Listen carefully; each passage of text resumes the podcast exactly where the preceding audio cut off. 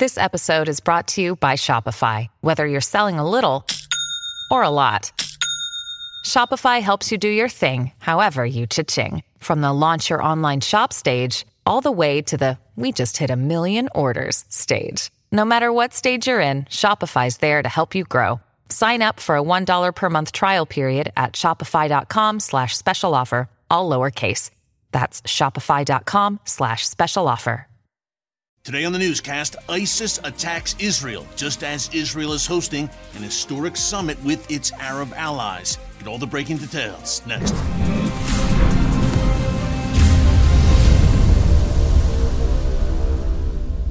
Hey folks, Erick Stakelbeck here. Welcome to the Watchman Newscast and welcome once again to Dallas.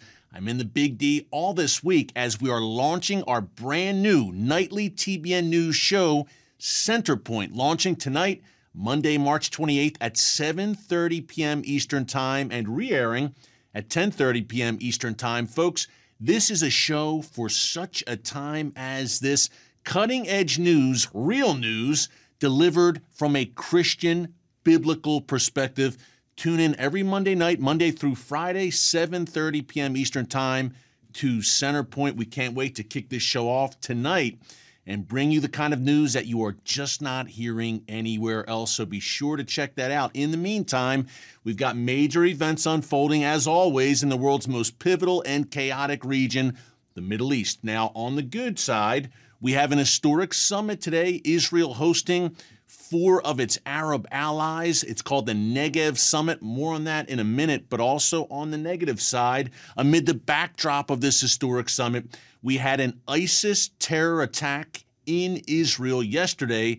Sunday, March 27th, the second such attack in the past two weeks alone. And folks, once again, this was a deadly attack. Now, just to preface this, ISIS claimed responsibility, but many times We've seen these ISIS claims of responsibility over the years, and perhaps it wasn't exactly ISIS central carrying out the attack. It was individuals who were inspired by ISIS, but nonetheless, these were radical jihadis inspired by ISIS clearly who went on a shooting spree over the weekend in the Israeli city of Hadera. It's a cent- central Israel near the coast, just north of Tel Aviv, just south of Caesarea and these two gunmen, ISIS gunmen, who were Arab Israelis, uh, citizens of the state of Israel who lived in the Arab, predominantly Arab town of Umm al Fahm in northern Israel.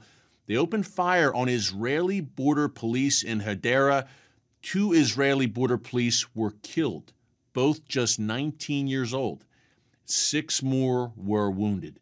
Now, these terrorists were both shot and killed subsequently by Israeli police. But as I mentioned, the second such attack in the past two weeks alone, we reported here on the newscast last week about that deadly attack carried out by an ISIS inspired terrorist in the southern city of Beersheba. He killed four people before he himself was killed. Broader picture here.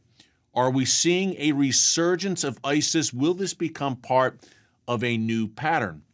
The interesting point here is that the terrorists in both incidents, one man last week and two gunmen yesterday, were not Palestinians who lived in Gaza or the West Bank, also known here in the newscast as the biblical heartland of Judea and Samaria. They were Arab Israelis, Israeli citizens carrying out these attacks. Now, when we had all of those recruits leaving Europe and the United States to flock to Syria to fight alongside ISIS in years past, only about 60 left Israel. So Israel was not a hotbed of ISIS activity. Of course, you have Hamas, not only activity, but sympathy running deep in the Palestinian territories, and of course, Palestinian Islamic Jihad as well in Gaza and the Iranian influence. But ISIS didn't really catch fire like it did in other areas. Could we see a resurgence now? One thing to remember here is that ISIS has been severely weakened, folks, in the region. President Trump, like him or not, he kept his word. He crushed that ISIS caliphate. And ISIS at one point controlled some 58,000 square miles of territory across Syria and Iraq, a, a, an area roughly the size of Great Britain. Astounding to even consider that back in the in the heyday of ISIS 2014, 2015. Now that has whittled down to nothing. ISIS has been severely, severely weakened. Could we see these? I don't want to say lone wolves because they're not just acting on their own volition. They are inspired by an ideology. Key point there. But could we see an uptick now in these kind of solo attacks, one man, two man teams, uh, car rammings, gunfire, knifings, as we've seen in previous years, not only in the U.S., but in Europe as well. It is a possibility, I'm sad to say. Naftali Bennett, the Israeli prime minister, is uh, putting Israeli forces on high alert. Hey, two deadly ISIS inspired attacks in a two week span certainly has Israelis concerned, to say the least. Will this be a widespread resurgence? Uh, I pray not. Again, anything is possible, but I think ISIS has been so weakened that I think it will be tough for them to galvanize a massive movement once again, like they did just a few years ago. Again, God willing, that does not happen. But in today's Middle East, expect the unexpected. In the meantime, Hamas and Palestinian Islamic Jihad are no surprise praising this attack when we cover these events on the newscast, we'll definitely cover ISIS activity when it is warranted, but the major threat looming over the region, especially now that that caliphate has been crushed, and even though we have ISIS still alive, down but not completely out, clearly the Iranian regime and the Iranian axis, those proxies across the region, have been our focus here, our main focus, because that is the most pressing threat to the security not only of Israel, the Sunni Arab nations, and the region, but the United States as well. The Iranian nuclear threat, in particular, is a global threat, and that's why Israel is hosting right now the Negev Summit, a first of its kind event featuring the foreign ministry of, uh, foreign minister of Israel, Yair Lapid, and the foreign ministers, top diplomats from Morocco, Bahrain, Egypt, and the United Arab Emirates, all gathering at this Negev summit in Sde Boker, which was the home of David Ben Gurion, the founder of the modern state of Israel, the first prime minister of the modern state of Israel. They're joined there by Secretary of State Antony Blinken. One of these people doesn't fit, and folks, it's Blinken. I'm sad to say, as an American, I'm sad to say. More on that in a second. But historic, this is an event we wouldn't have seen even three years ago to see these uh, Arab top Arab diplomats gathering in the Jewish state, speaking warmly about Israel and the people of Israel. It's an amazing sight to see. Blinken is there though, and uh, talk about bad timing. Yesterday, he's warning of Israeli settler violence, and shortly after he makes this statement, we have a terror attack against Israelis carried out by ISIS.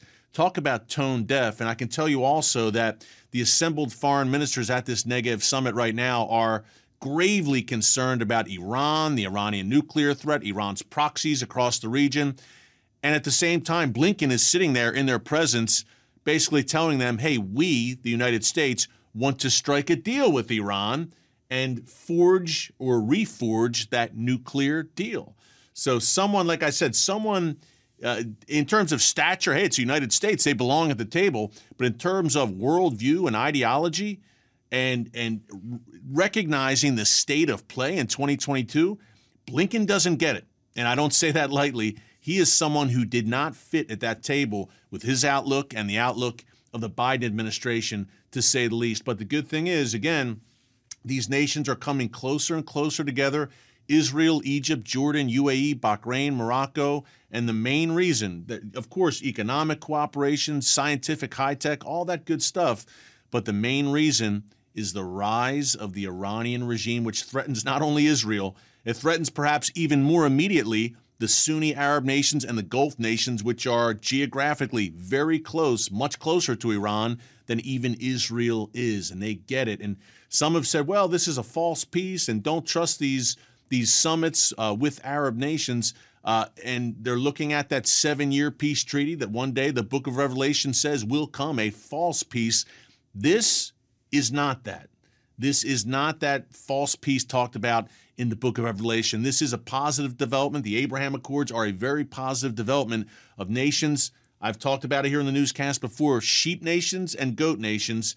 And the sheep are lining up behind Israel right now in opposition to that Iranian axis, which is a, a truly uh, an evil force in the region that threatens not only, again, Israel, the Arab nations, but the U.S. as well. Hey, we'll have more on the Negev Summit for you tomorrow, I'm sure. These very important meetings and some interesting events, troubling events out of Saudi Arabia over the weekend. New Houthi attacks against oil in Saudi Arabia.